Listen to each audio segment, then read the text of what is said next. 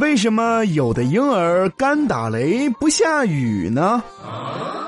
几个月大的婴儿几乎每天都会哭，但他们往往都不会流眼泪。于是有人便觉得他们的哭其实是诈哭，是为了引起大人们的注意。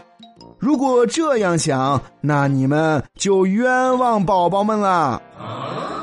婴儿的哭绝非是有意而为之的诈哭，而是货真价实的真哭。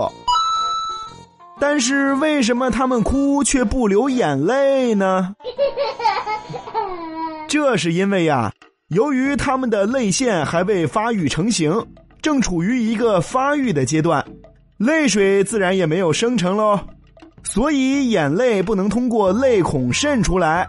这个时候就会出现欲哭无泪，或者是干打雷不下雨的情况喽。哦，所以说，当你的宝宝哭起来的时候，还是要去仔细查看一下，说不定他饿了，也说不定他尿裤子了。